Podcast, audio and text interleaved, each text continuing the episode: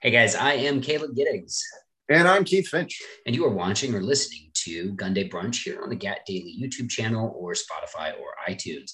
And I would like to thank our sponsors for supporting this episode and all of our tomfoolery. And again, if you're watching, you can see a banner for them now. Thank you, sponsors. Yay, money. Thank you very much. All right. So if you clicked on this because of the obviously clickbaity headline, uh, today we are talking about the best US service rifle that isn't an M4 or M16 variant, because Keith and I both agree that the M4 slash M16 variants are the best family of service rifles the United States has ever fielded. They are. That's an that's an objective fact. They work the best. they work the best. They've killed more people than cancer uh, and they work really really great when you don't screw with them in their various uh, like the 16 inchish m4 configuration is really really great. And the uh, you know m16 configuration also really really great. the 20 inch musket longbow is also a very great rifle. They're very they're very good at what they do did you see that meme that went around uh, about this week? It was an old video of Eugene Stoner mocking the forward assist. Yes, yes, that was. So I, you guys, I was delighted. I was delighted with that. Like he loads it, and then he deliberately looks down at the rifle, looks at the camera, and just goes, smashes it several times, just in the mocking fashion, like this doesn't need to be here. Like while making hard eye contact with yes. the camera, he's hitting the forward assist. Like this is the dumbest thing that someone put on my otherwise perfect rifle. And he's yeah. right. I agree. I think the forward assist is stupid. I think my before we get into the uh the actual meat of this, where we talk about rifles that aren't the M16 and M4 variants, my favorite variant and, and one that's very rare, especially in clone builds, is the GAU 5P slash A. I forget all of the letters, but it was the Air Force's. It's basically an XM 177. So if you guys know, like the Bush, the, the Shorty carbine, the Air Force's version of that, they actually got before the XM 177 existed. The GAU 5A or P or whatever. GAU stands for Gun Aircraft Unit because that's they had to buy it and pretend it was for airplanes. Um, but basically it was a shorty uh G, it was a shorty XM177 but without the forward assist. And Troy made a repro of that a few years ago and I had one and it was really really great and I sold it because I don't really shoot rifles a lot.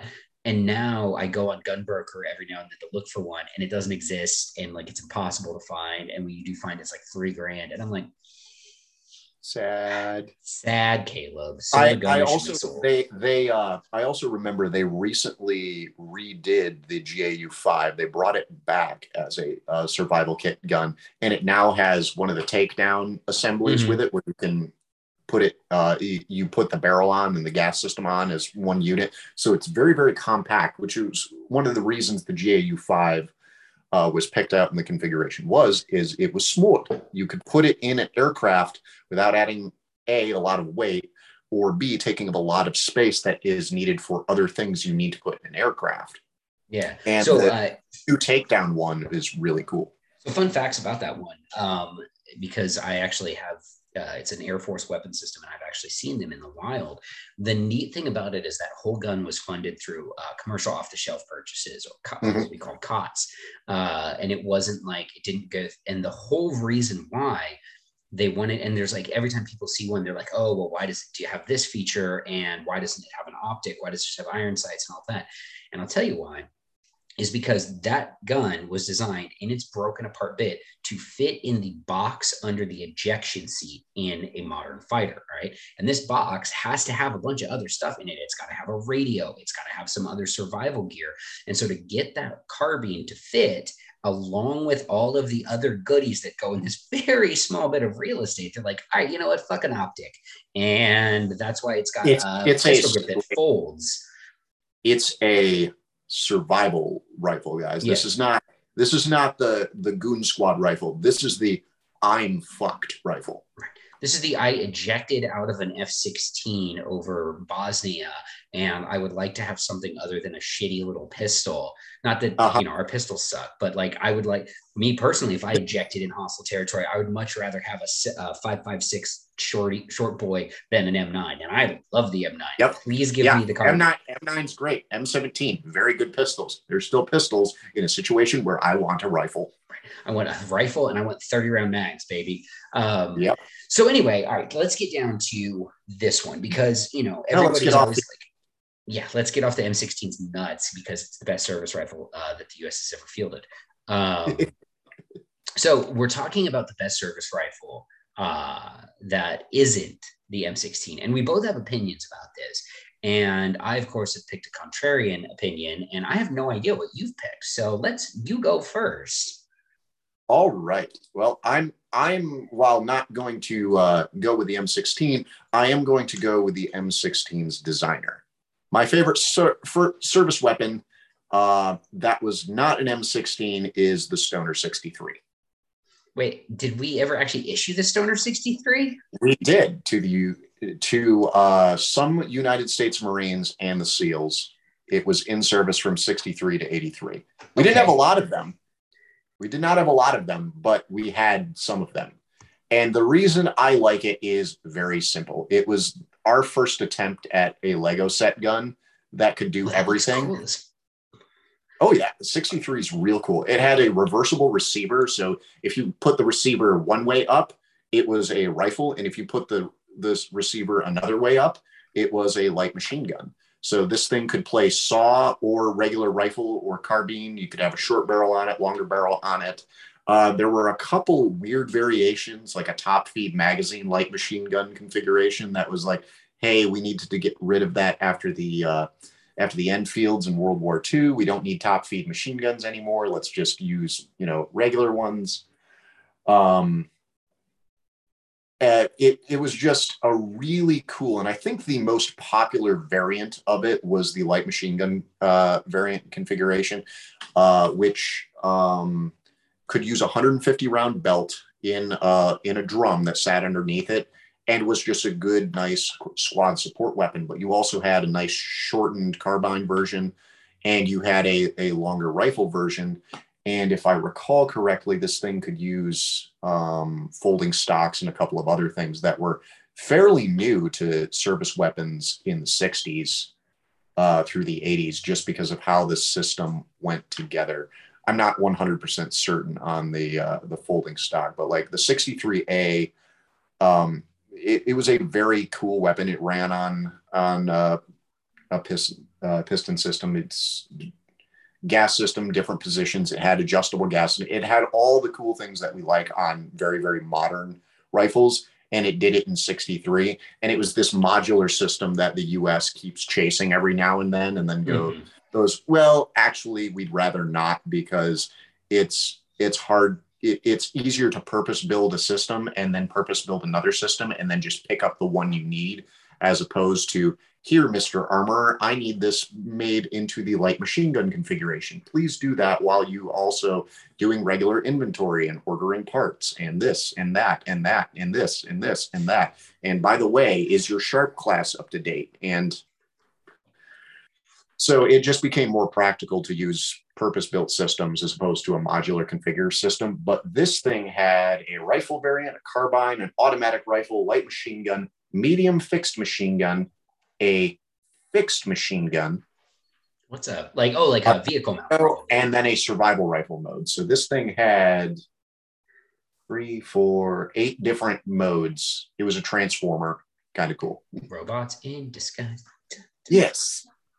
And I actually uh, I went and wandered over to Robinson Armaments booth because um, Alexander Robinson got some of these leftover kits and put them together into the rifle configuration and they're really cool.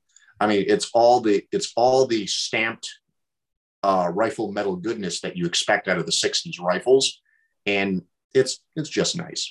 It's fun. So that's my favorite. The stoner 63 is my favorite so i would say uh, I agree with all of that. I didn't know. Yeah, I, am going to be very honest. Everybody who's listening to this knows that I'm not a rifle nerd, so it should not come to a surprise of any of you that I was per, barely peripherally aware of the existence of the Stoner 63 before this conversation.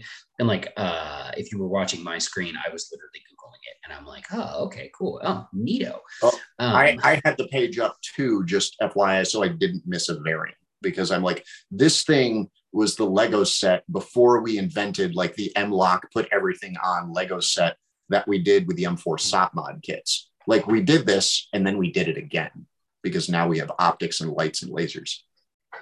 So I am going to uh, say that the best service rifle. So I'm, I'm going to go in a slightly different direction with that because, and I actually, I actually put some thought into this, and I don't know, maybe contrarian opinion is the right way to describe this, but I think that the best service rifle that was not uh, an M16 variant to find one that is as good. And i you could i could actually make a case that this one was better than the m16 because of the fact that it was creating ripples in us military procurement for a hundred years after it was used is the springfield model 1861 rifle musket which was the most commonly used long arm in the union army during the civil war.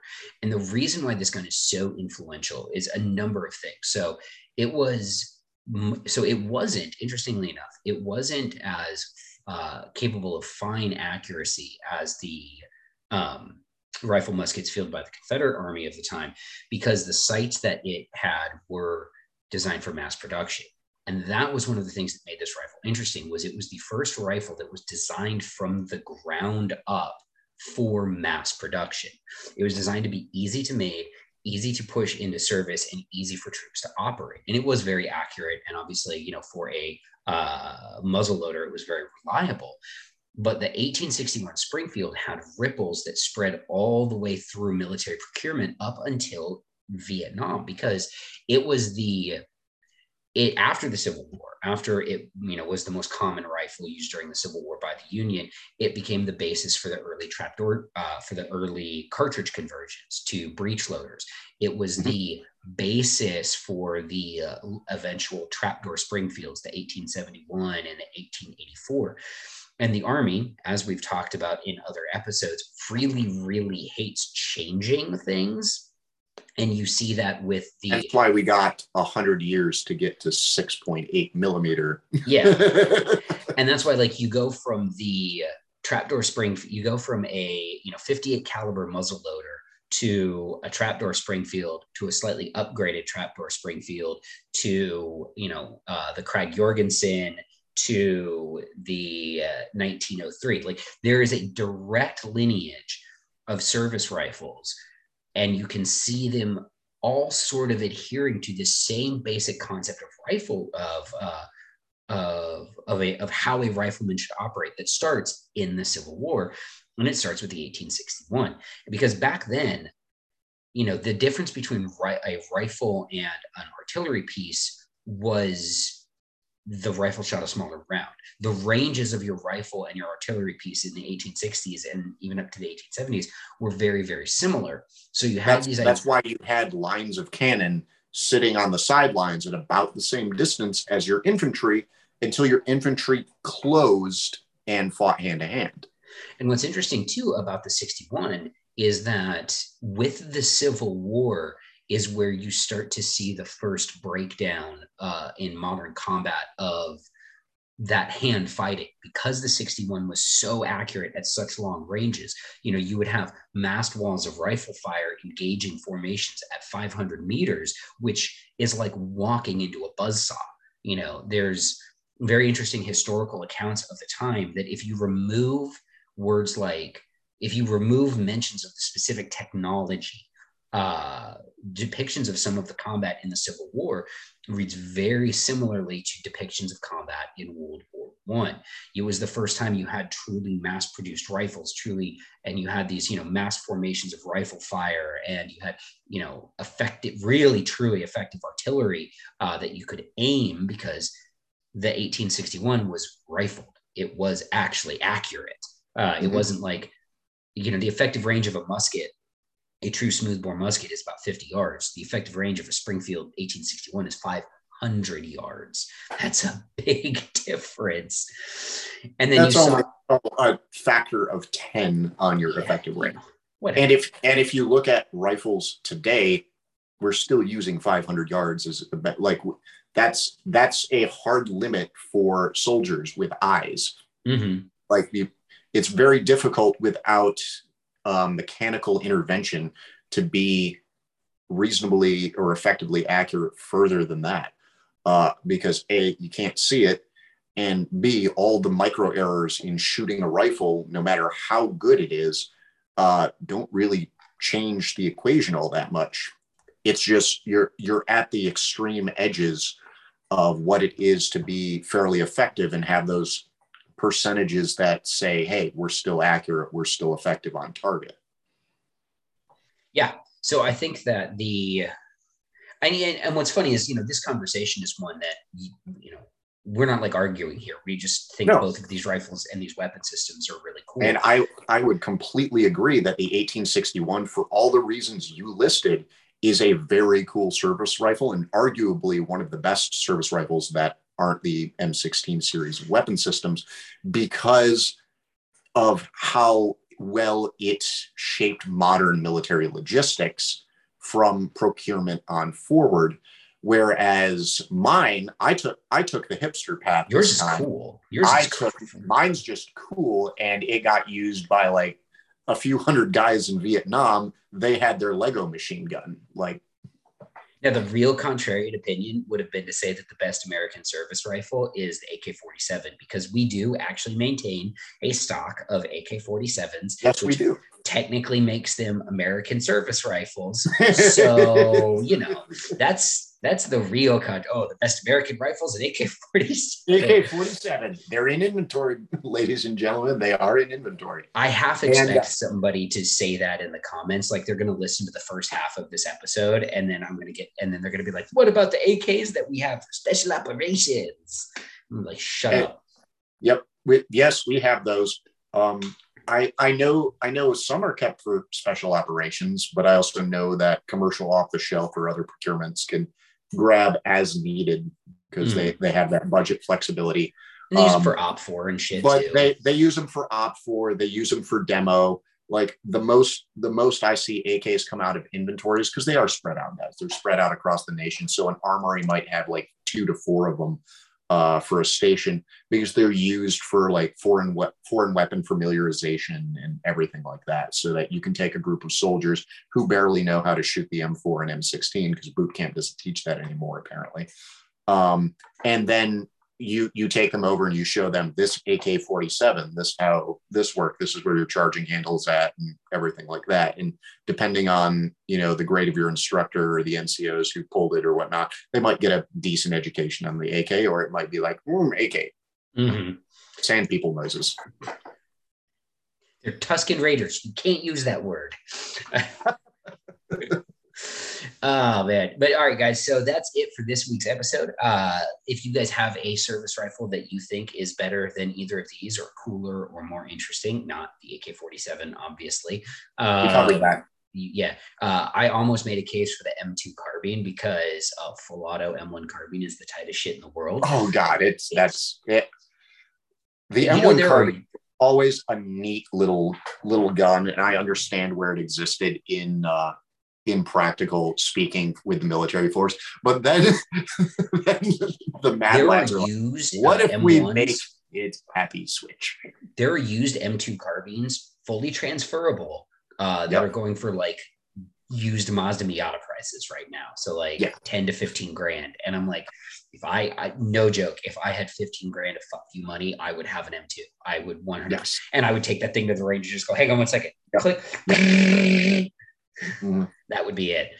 All right, guys. So that's really it for this episode. Uh, M2 carbines are cool. Thank you, everybody, for uh, watching and listening and supporting the show. And uh, make sure you like, share, subscribe, do all those fun YouTube actions. Later.